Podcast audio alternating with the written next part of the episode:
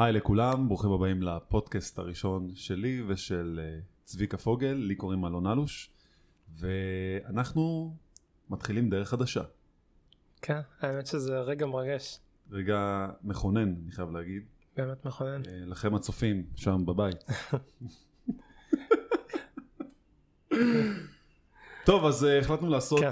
פודקאסט שמדבר על מה שבא לנו לדבר, ומי שרוצה ישמע, ומי שלא רוצה, שישמע גם ויתעצבן.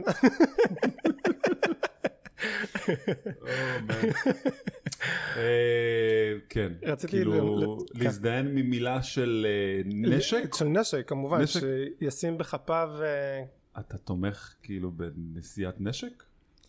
האמת שזו שאלה טובה. תמיד ששמעתי נגיד אה, מגישים בחדשות שהייתי ילד אומרים אה, הם נכנסו בכוחות מזוינים הייתי כזה עושה הם אמרו כוחות מזוינים ואז הייתי מדבר, היה עוברים לי. כאלה תמונות בראש אה, לא משנה הבנת את העניין ברור, כן ברור, צחוקים היה לי דברים דומים. אני בן 35 וואו, כבר לא ילדים.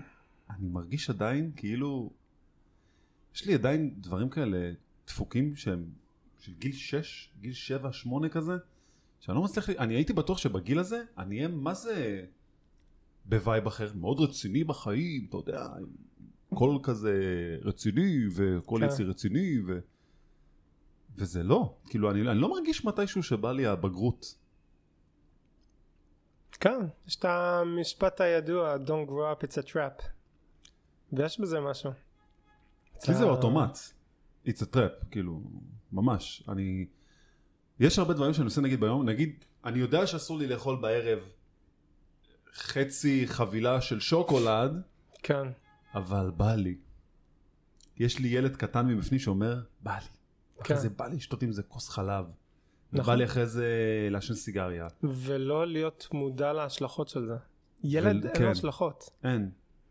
וכל הקטע של בו מבוגר זה, כאילו. זה חוקים, זה כאילו constraint yourself. כן, אה, כן, אתה נכנס לאיזושהי מערכת של חוקים. שאתה, זה באמת הטראפ, אתה פתאום אחראי לעצמך, הרי אם היית יכול לחזור לאיזה תקופה שתרצה, לאיזה תקופה זה היה, אני יכול לענות על עצמי, שזה כנראה היה תקופת הילדות, לא היה לי שום דאגה, אתה לא צריך לשלם שכר דירה, אתה לא צריך ללכת לעבודה ושאיזה בוס יצעק עליך, כן, יש איזה מישהו כזה מבוגר כזה, כן, שבא כל הזמן מרים אותך. מחבק אותך, עושה לך אווירון והוא הוא שם את כן. השכירות, כאילו.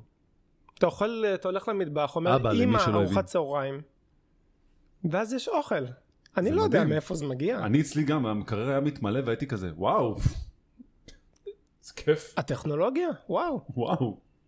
כן, אבל אין לי מושג מאיפה זה מגיע, אני לא צריך לעבוד בשביל זה.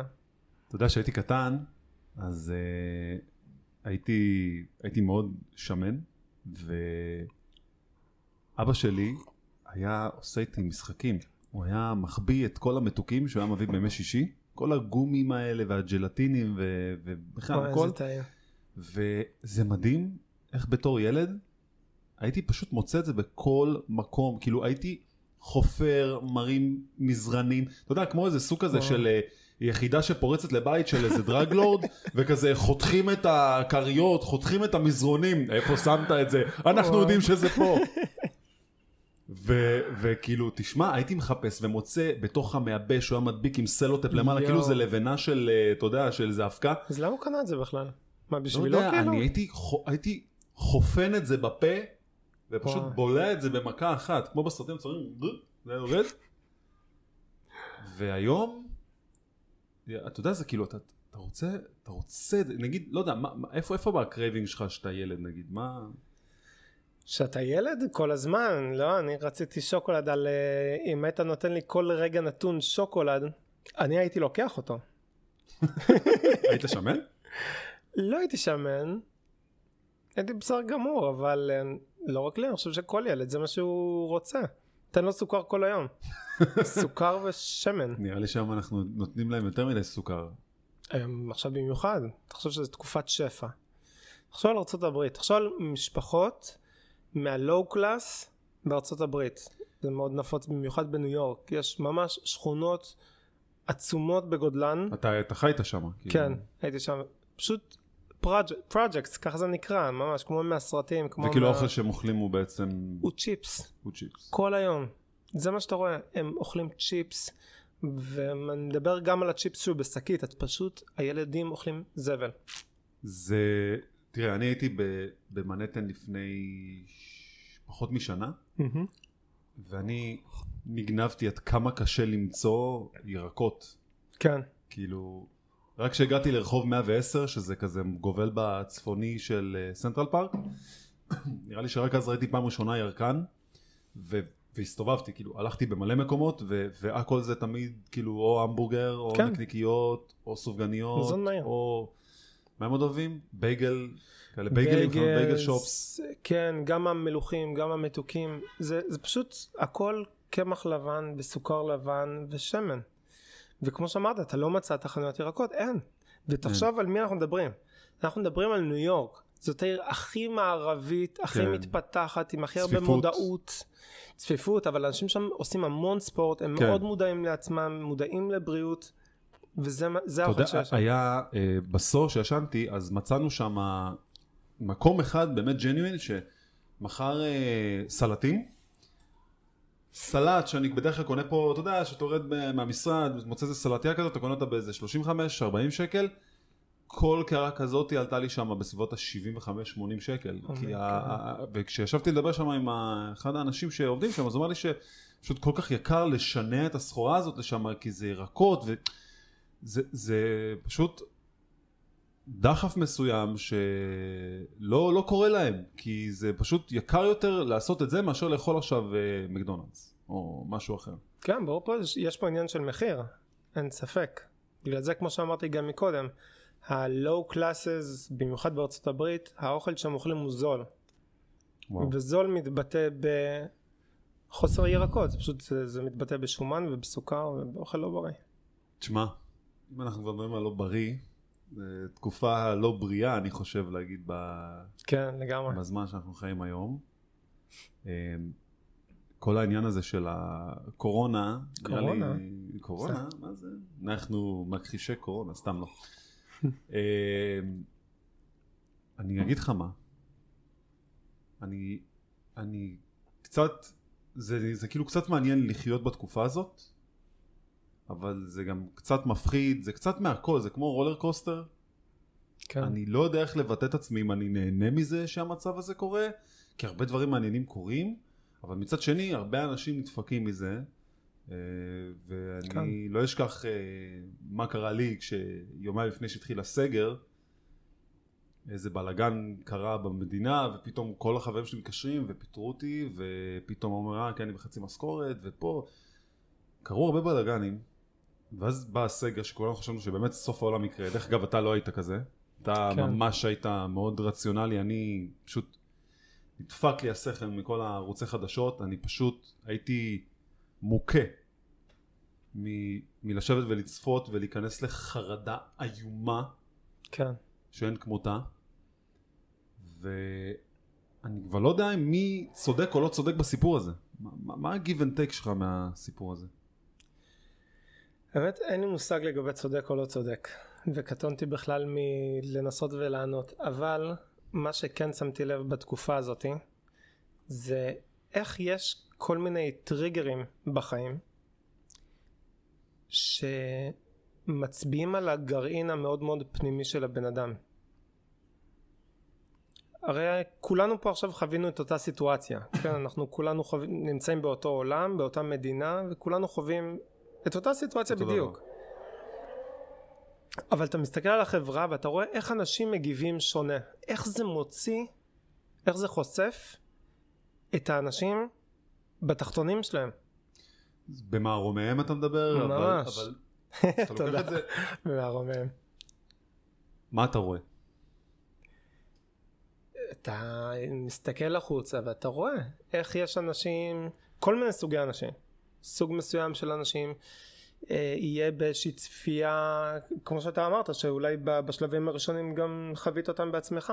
כן. שאמרת שהיית באיזושהי אה, מערכת אובססיבית של צפייה בחדשות, אני לא הפסקתי לראות חדשות, אני פשוט נדפק לי רפרש. כל הזמן על פחדתי ynet. ללכת לרופאים על דברים אחרים שהיו לי, זה הכל אה, התערבב. פשוט הכל התערבב לי, זה, זה פשוט היה נוראי. ו... אני, אני מכיר סיפורים של אנשים שלא הלכו לבית חולים, כשהיה להם כאבים אמיתיים, כי הם פחדו, ומצב שלהם עוד יותר אה, הרע. בדיוק. והדבר הזה יצר, כי אני אגיד לך מה, כולנו חווים את זה ביחד, את החוסר מודעות, וזה חוסר מודעות שהאנושות כרגע ב- במאה האחרונה לא, לא חוותה אותו בצורה כזאת. לא שאנחנו זוכרים אותה, כאילו היו מלחמות עולם, ו... כן. אבל כאילו, בוא נגיד שמלחמת העולם השנייה הייתה. עד סוף 1945, כן, תשמע, חוו גם אז דברים מאוד מאוד קשים, אין ספק, חוו. אפילו יותר. חוו קשים מאוד. וגם עם אבל- כל הרמת מודעות שיש לנו והטכנולוגיה, זה עדיין לא מצליח, אנחנו עדיין לא מצליחים לעקוף את זה, כאילו הנה בא סוף סוף משהו טבעי, אף אחד לא מצליח להתחמק ממנו. טבע יותר חזק. מהכל, עדיין. כן. עם כמה שהטכנולוגיה התפתחה.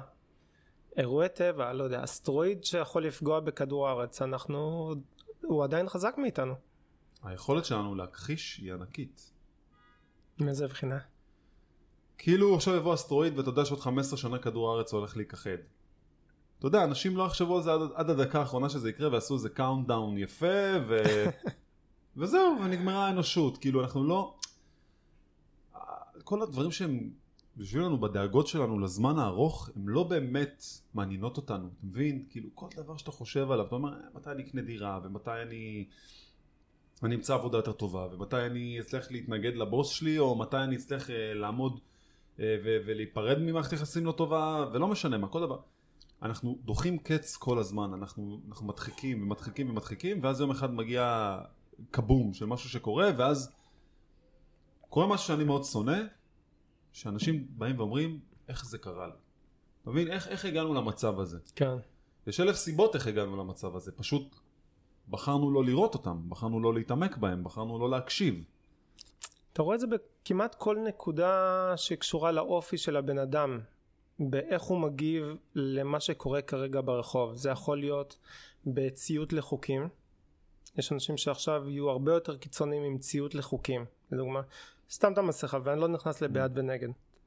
יהיו אנשים שיגידו זה החוק וילכו עם זה מאוד מאוד רחוק כי זה החוק. יש אנשים שיגידו לא אני מכניס, מכניס פה איזשהו שיקול דעת ויש אנשים שילכו לקיצון השני שלא לשים מסכות לא זה הכל לשים חרטא. בכוונה כל חרטא מרמים לא מעניין אותי שזה החוקים וזה דוגמה שמראה לך רק לדוג... מהנושא הזה של ציות לחוקים איך סוגי אופי שונים מגיבים לאותה... לאותו אירוע ממש זה יכול להיות גם באיך הפחד משליט את הפחד ההתנהגות נמצא. של האנשים תקשיב, הפחד נמצא שם, אני לא זוכר תקופה שאתה לא יכול לטוס לחו"ל, אתה תקוע בבית, אה, אתה, אתה, אתה, אתה עובד בקפסולות או שאתה עובד מהבית, אתה מרגיש הרבה בדידות, גם אם אתה בזוגיות, מהמם. אתה מרגיש בדידות מאוד גדולה.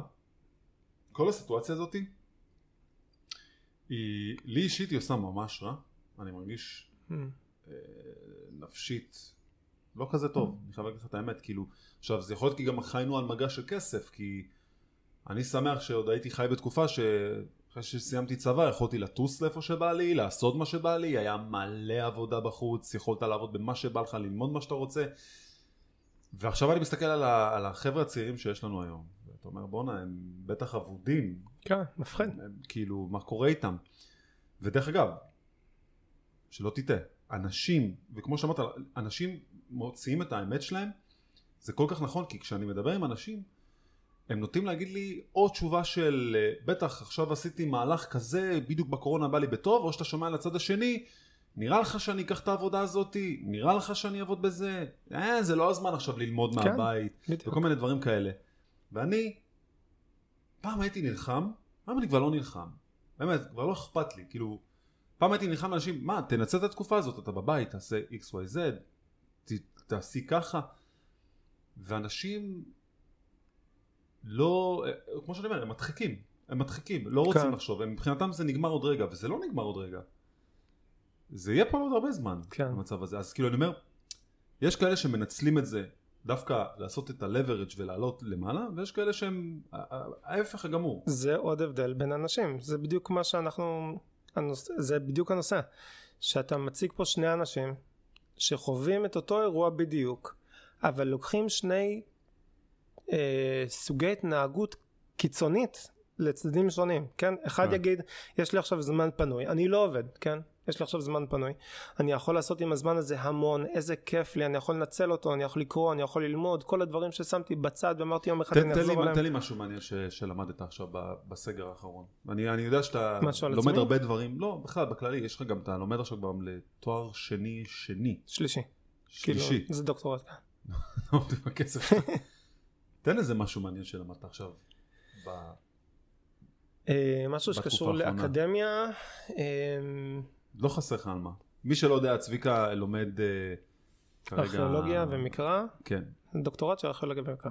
ואתה, הנושא שלך שאתה מתמקד בו, תשפוך עליו טיפה אור. אוקיי, אז אה, בתור ילד קטן עניין אותי התחום של עוד קצת רקע אחורה, אני מגיע ממשפחה דתית. אה, גדלתי כילד דתי, למדתי בישיבה תיכונית, אחרי זה אפילו קצת ישיבת הסדר, ואז לצבא. למעשה חונכתי בחינוך הדתי, אה, למשפחה דתית, קהילה דתית. אם לא הבהרתי את זה טוב מספיק עד עכשיו, מוקף בדתיים. אני צביקה פוגל, ואני... מוקף and בדתיים. I'm endorsing this message. אמ, וביהדות אה, אחד הכלים המרכזיים ביותר שיש בדת זה ארון הברית שלפי המסורת היהודית זה איזושהי קופסה שהכילה בתוכה שני לוחות אבנים, שתי לוחות אבנים אה, שאותם משה רבנו קיבל בהר סיני לפי המסורת. לפי התנ"ך הארון הזה מגיע לירושלים, לבית המקדש, אבל כדי לא להאריך אני מקצר את זה, הוא נעלם ולא יודעים איפה.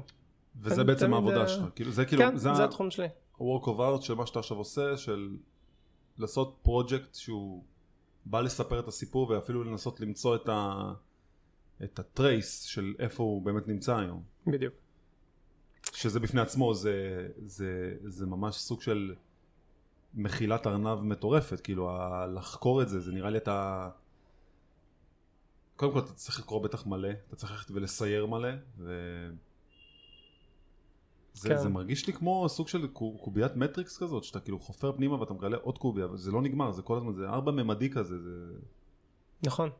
אני, אני האמת, הסיבה שנכנסתי לזה זה לא באמת בגלל הארון, אוקיי? אני חושב שמה שמיוחד בכלי הזה, שהוא ליווה את עם ישראל לכל אורך ההיסטוריה של הקיום שלו בעולם הקדום. מההקמה של העם, כן, מהיסוד של היסודות, והוא היה עד לחורבן בית המקדש הראשון. זאת אומרת, תקופה מאוד ארוכה, כמה מאות שנים טובות. מטורף. שרון ליווה את ישראל וליווה אותו בתהפוכות שלו. ויש לו סיפור שלם מאחוריו. אם אתה מבין את הסיפור של אהרון, אתה מבין את הסיפור של עם ישראל הקדום, ולמעשה אתה יכול להבין מי אתה. כי למה אנחנו פה? למה אנחנו מגדירים את עצמנו כישראלים או כיהודים במקום הטריטוריאלי הזה, ארץ ישראל? יש סיבה מה הביא אותנו לפה, למה אנחנו מגדירים את עצמנו ככה. יודע, מהשיחות איתך שיצא לי לשבת ולשמוע על, על כל הנושא הזה, זה... אני הבן אדם הכי לא, הכי לא דתי שיש, וזה עניין אותי מאוד. כאילו, אני לגמרי נכנסתי איתך לשיחות עמוקות בנושא הזה, וזה הרגיש לי כמו הכי סיפור לסרט הוליוודי. כאילו, כל, כל הסיפור הזה של... איך ש... אתה יודע, זה כאילו התנ"ך זה סוג של, לא יודע, פייסבוק סטורי, לא תקרא לזה איך שאתה רוצה, כן. ו... וכשהתחלת להסביר לי יותר על התפקידים של האנשים, של מה זה באמת נביא, ומה זה כאילו כהן גדול, ו... פתאום, אתה יודע, שאתה משווה את זה לתקנים של היום בממשלה, זה פתאום הכל מתחיל להסתדר לך. נכון? ואתה יודע משהו? אני אגיד לך משהו. אני חושב שאחת הסדרות שעושות הכי הרבה סדר וצחוק, קצת סדר וצחוק מכל הסיפור הזה, זה ה- היהודים באים. כן, ברור. תשמע, אחלה סדרה. זה, זה, זה מדהים אותי תמיד לראות איך הם לוקחים את הדמויות, ואני אני לא יודע כמה הם לוקחים אותם לקיצון. כי משה רבנו סך הכל היה בן אדם. נכון. אברהם אבינו, כולם, סך הכל, סך הכל אדם. בן אדם. נכון שסיפורים של אנשים בדרך כלל מפארים ומעלים, ו... יושב לך איזה מישהו שכותב את זה והוא רוצה לפאר את אותו בוס שיש לו ולהגיד לו שהוא הכל יכול והכי גדול ולראות את אה, מוני מושונוב כל מי שמשחק שם את הדמויות התנ"כיות זה תמיד קורא אותי מחדש, כאילו... כן. וזה נותן לך, נותן לזה רלוונטיות עכשווית. אתה פתאום, נכון. אתה מסתכל על בן אדם, זה פרצוף שאתה מכיר, זה שחקן, ישראלי.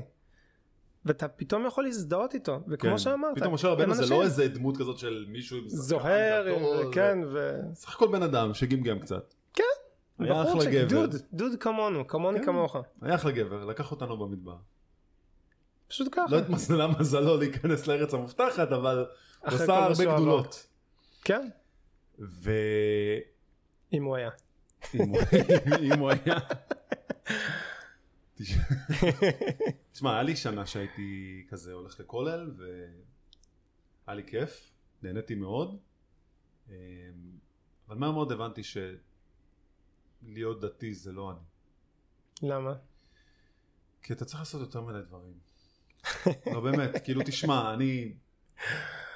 אין לי בעיה לעשות הרבה דברים, אבל אני קצת עצלן, ולהיות יהודי זה המון מצוות.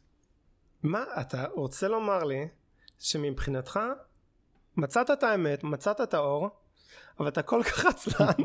אני כל כך עצלן שאני פשוט אומר, עזוב אותי, אני מעדיף לגיהנום. אני בכיף הולך לגיהנום. אין לי בעיה. תשמע, נגיד מה שקורה עכשיו זה- בארצות הברית, זה מדהים. זה מהפכה שלא הייתה כדוגמתה. בקשר ל Black Lives Matter? כן. מאיזה בחינה? של כי- שוויון. כי אני חושב שכל אמריקה ברובה מסכימה שצריך לקרות שינוי, וזה השינוי שבדיוק דיברנו שהוא גם פה בארץ. אה, ש, שהם שקופים, השחורים שם, נכון. שקופים אחי. והשקיפות הזאת מבטלת אותם, אבל, אבל אנשים מבינים את זה, אתה מבין מה אני אומר? כאילו אם לא היו מבינים לא הייתה סולידריות כזאת גדולה. אה, ופה פה בא השינוי, כל הממשל, כל הפדרליות, כל מה שקורה שם, הכל שם עובר עכשיו שינוי מאוד קיצוני בגלל הדברים האלה. אה, זה עצוב שזה תמיד צריך לקרות שזה בא ממקומות כאלה כואבים. כן. השינויים תמיד באים אה. ממקורות קרובים דרך אגב. זאת אומרת, כשעושים מהפכה היא אף פעם לא מגיעה מזה, לא אגיד אף פעם, אבל רוב הפעמים מהפכות לא נוצרות מזה שאנשים עומדים בכיכר ושרים ביחד. כן. זה נוצר מזה שזורקים בקת"בים על ה... יש איזה, יש איזה ביג. בנג ש... כן, יש איזושהי מרי אזרחי, יש איזושהי התקוממות כלל מערכתית של מאבק. כן? כן, המילה היא יש איזשהו מאבק בסדר הישן שאותו רוצים לשנות. נכון. אבל יש מאבק, זה לא שאנשים... כי הכל זה אינטרסים. תשמע, נכנסנו לזה, בוא נצא מזה, נעשה רגע אה, רולבק. יאללה. אה, עכשיו אנחנו לקראת הסגר השני, כביכול, לא יודע, סגר, סגר נושם, איך שהם לא קוראים לזה. אני הפעם באמת מפחד בפן הכלכלי, ואני באמת לא יודע איך, איך להתייחס לזה כבר, כי אנשים כבר, כאילו, עכשיו אנשים התחילו באמת לחסל את הכספים שהיה להם בחסכונות. כאילו, ומי שהיה לו כן. עסק הרגיש את זה פי כמה וכמה יותר. אני, אני, אני לא יודע איך אנשים הולכים לשרוד, כאילו אם עכשיו הייתה לי מסעדה שעכשיו בדיוק פתחתי, בדיוק קניתי עוד מלאי של אוכל, ועכשיו עוד פעם בסופ"שים, שזה הזמן הכי טוב להרוויח, סוגרים אותי, מטורף. ועוד מלא אנשים אחרים שצריכים להתחיל לימודים, אני שומע אנשים שגם נושרים מהלימודים כי פותחים, לא פותחים, יש הרבה כאוס ובלאגן. כן. זה מראה שכל הדיבור הזה על, על ה start-up nation שאנחנו, הוא לא. כי אנחנו לא יודעים לסדר את הדברים הכי פשוטים שיש. הדברים הכי פשוטים שיש, אנחנו כעם לא מספיק מאוחדים להבין, כאילו, איך אנחנו מסדרים את זה כרגע. וזה כאוס. כן, יש בלאגן. האמת בדיוק קראתי פוסט של חבר שיש לו מסעדה, מסעדת בשרים. והוא כתב, אני פונה אל הציבור, אני צריך את העזרה שלכם, תקנו ממני את הבשר. וואו, איזה, זה... איזה נוראי שאתה מגיע למצב כזה. שאתה, אבל איזה טוב זה שיש לך פלטפורמה להביע את זה. זה אם מדהים. אני אומר כאילו, אתה רואה מה זה? זה ברור. להסתכל על הצד, איזה צד של מטבע, כי אני רואה בכל דבר אה, מקום להשיג משהו, לדוגמה. איך שהתחיל הסגר הראשון, אמרתי לעצמי, טוב, אה, החלטתי עכשיו מלא זמן, אני לא יכול לעשות באמת את הספורט שלי בחוץ. אני יושב עכשיו ואני לומד כמה טכנולוגיות חדשות. מי שלא יודע, אני אה, מתכנת במקצועי בהייטק, ואני פריק של אה, טכנולוגיה חדשה. וישבתי ולמדתי דברים שבחיים לא הייתי מצליח להגיע אליהם כי לא היה לי את הזמן. אמ, וזה לא אומר שאני לא צריך כסף, וזה לא אומר שאני עשיר, זה שהיה לי זמן לדברים האלה, לא, זה אומר שיש איזה ניהול חכם, שזמן שאתה עושה ואתה מנצל את המצב. ואז בזכות זה, גם, גם התחלתי לעבוד במקום מדהים, בגלל שלמדתי את אותו דבר שלמדתי. אמ, אז הכל בסוף כזה התגבש לדבר טוב. זה עניין של ניהול נכון בזמנים של משבר, כי כל משבר יש לו את, ה, את היתרונות שלו. ברור. על, איזה יתרונות אתה חושב שיישמת הכי טוב בסגר הראשון? שעכשיו כאילו אתה עוד יותר תמקסם אותם. אני גם פה מדבר על הנקודה של ההבדלים בין האנשים. זאת אומרת יש פה הרבה את העניין של האופי שיהיה אדם כמו שדיברנו בתחילת השיחה שייקח את זה למקום טוב כמו שאתה עשית. ויש אנשים שיגידו אוי אני מדוכא אין לי מה לעשות אני משועמם. שזה המילה משועמם זה מילה שהאדם בצד השני של הספקטרום בכלל לא מכיר. כן. שמעתי לא מזמן משפט שמישהו אמר שרק אנשים משעממים נהיים משועממים לא יודע אם זה נכון או לא אבל כאילו אדם שהוא מאוד מאוד פעיל הוא אה, יש לו מין תחושה כזאת של למה רק יש 24 שעות ביממה? זה לא מספיק לי לעשות את כל מה שאני רוצה? אני, אני יש תחושה כזאת של אני מפספס לא מצליח להגיע. אני מבזבז זמן שאני ישן. כן. בזבוז זמן אני יכול לעשות משהו בזמן הזה. פומו. פומו fear of missing out. Fear of missing out. בדיוק. אבל זה גם עניין של פומו וגם סוג מסוים של אופי שאומר את הזמן הזה אני לוקח ומנצל את התקופה הזאת אני רואה את חצי הכוס המלאה. אז מה אתה ניצלת?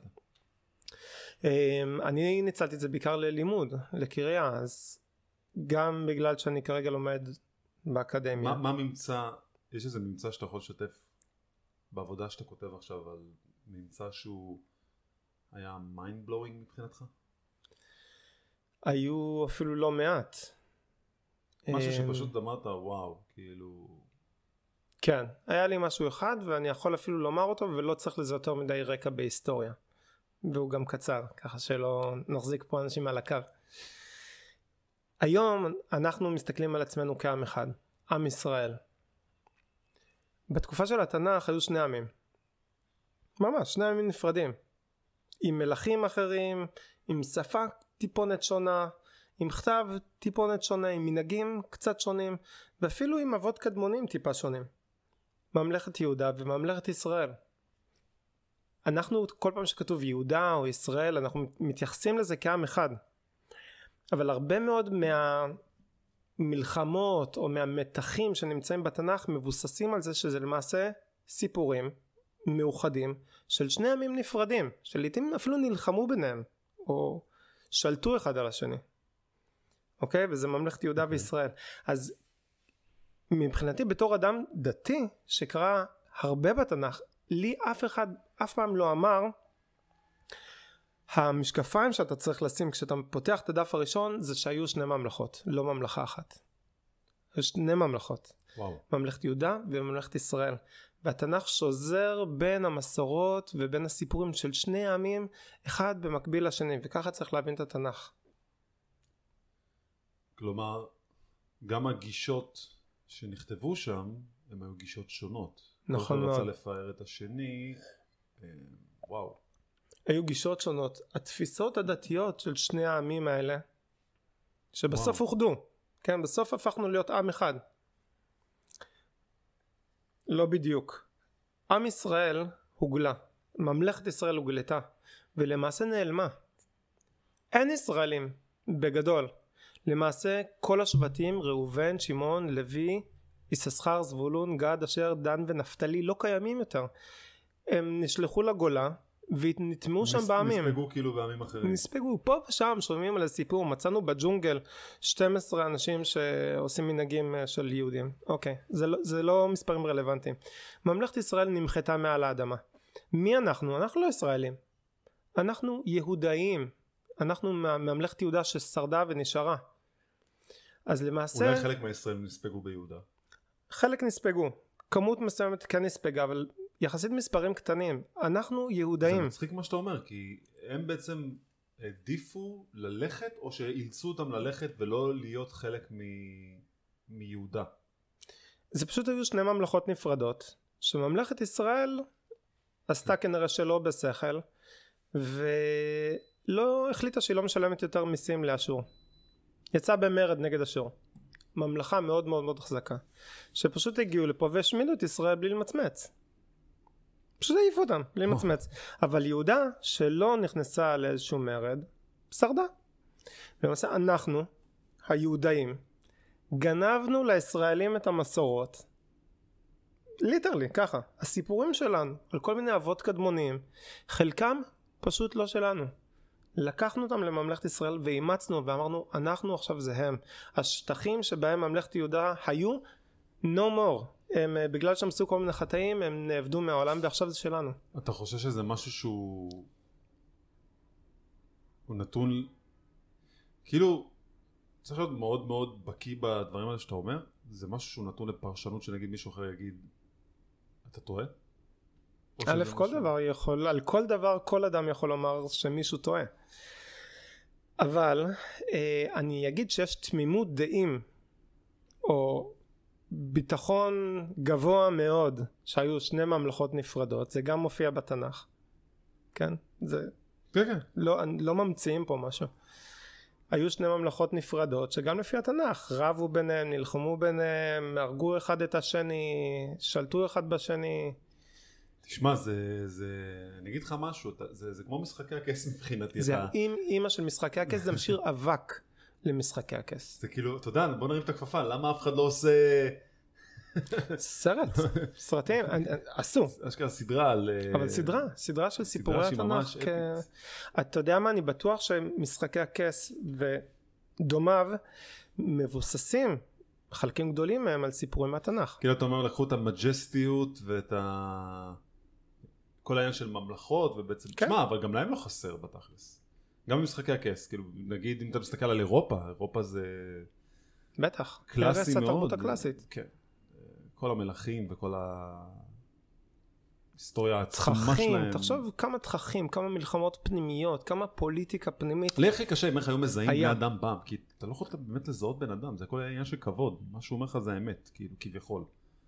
אתה היית צריך שמישהו אחר יאשר שהבן אדם הזה הוא אכן הבן אדם הזה, שזה מבחינתי mind blowing. זה היסטרי. תחשוב על זה שכל הידע הוא מודרני. אני צביקה פוגל מחשמונאים, כן, ככה זה היה. בן נצר למשפחת למשפחת... אה, בלה בלה בלה. ואתה מראה איזה חרס שכתוב עליו את אה, רשימת בתי האב. כן, זה מה שהיה. זה מדהים. לא היה תעודת זהות ביומטרית ולא היה כלום. לא היה ידע כלום. כמעט. לא היה ידע. היה אנשים שחיו בתוך כפרים ובאו אנשים אחרים שבאו לקחת מהם כסף. תחשוב כמה ידע יש לך היום. ת- תסתכל עכשיו סביבך. כמה ידע יש בתוך הדבר הזה, כמה ידע יש במחשב הזה, כמה ידע יש במצלמה הזאת, והכל חדש. הכל חדש. והקפיצה זה- נהיית יותר, יותר ויותר ויותר גדולה. הקביצות אסטרונומיות. להיות, להיות בגיל הזה ולהגיד, אני אדבר אל הבית, והבית ידליק מזגן, יכבה טלוויזיה, ישים לי תוכנית. היו חושבים שזה שד. אה, כן, אתה יודע, לשים לי שיר, לדעת איך אני מרגיש, לשחק איתו. אה, זה כל מה שחלמתי עליו בתור ילד. זה זה- חוזרים לתחילת השיחה עכשיו, שכאילו, מה זה להרגיש ילד, אתה מבין? כן. להיות איירון מן בבית, שאתה מדבר לג'רוויס שלך. זה להיות חסר אחריות. ובלי נכון. השקעה. אתה יודע, אני אעשה מה שבא לי, אני... ואיזה כיף, אתה מדבר לקיר והוא עושה מה שאתה רוצה. זה בדיוק זה. כל כך נכון. אה, טוב, אני חושב שבשביל פודקאסט ראשון, היינו די בסדר. היה לי אני כיף. שהיה לנו ממש ממש כיף. כן. אה, אז אתם הצופים שם בבית, אם אתם גם אהבתם את מה שיש פה, אתם מוזמנים להירשם ולעשות subscribe. הנה כאן בכפתור הזה שאיפשהו פה למטה. כפתור פה, כפתור. מתחת לציר אני הזה. לא הולך להשקיע גרפיקה, תשכח מזה, אין סיכוי. אה, תודה. תודה. נהניתי, היה כיף. תודה רבה לך צביקה. Let's do it again. תודה רבה לאימא שלי. תודה רבה עולם. תודה עולם. תודה רבה לאימא של- צביקה. צביקה. בלעדיה לא הייתי פה. אמא שלי גם אני לא הייתי. גם לאבא שלי יש מקום של כבוד. נתראה בפודקאסט הבא. נתראה. יאללה ביי.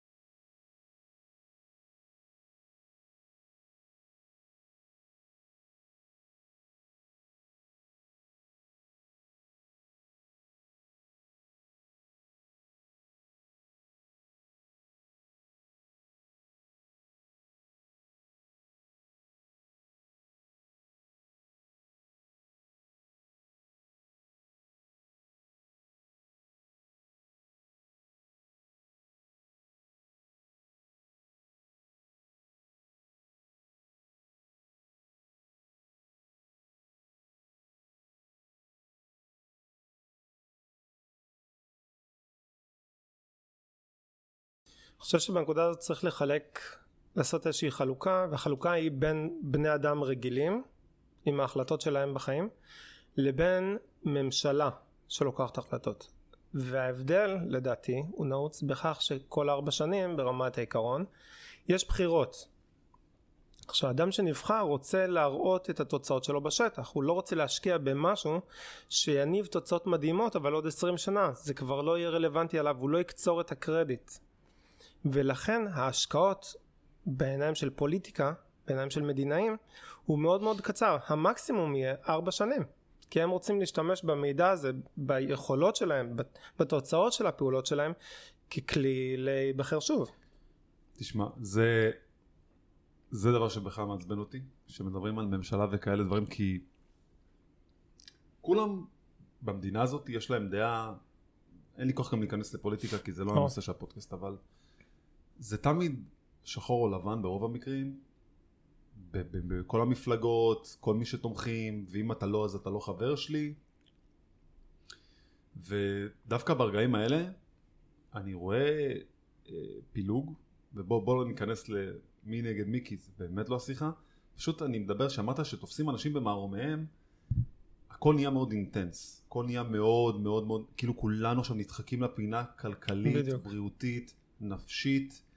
אם זה הגיל השלישי, אם זה האנשים ה-working class, אה, יש פה הרבה סוגים של אה, אנשים במדינה הזאת, גם מבחינה כלכלית וגם מבחינה של אה, השכלה ולא משנה מה, ואתה לא רואה מישהו שהוא לא נפגע מזה או לא נדחק מזה לעשות דברים נכון. שפעם הוא לא מסוגל לעשות.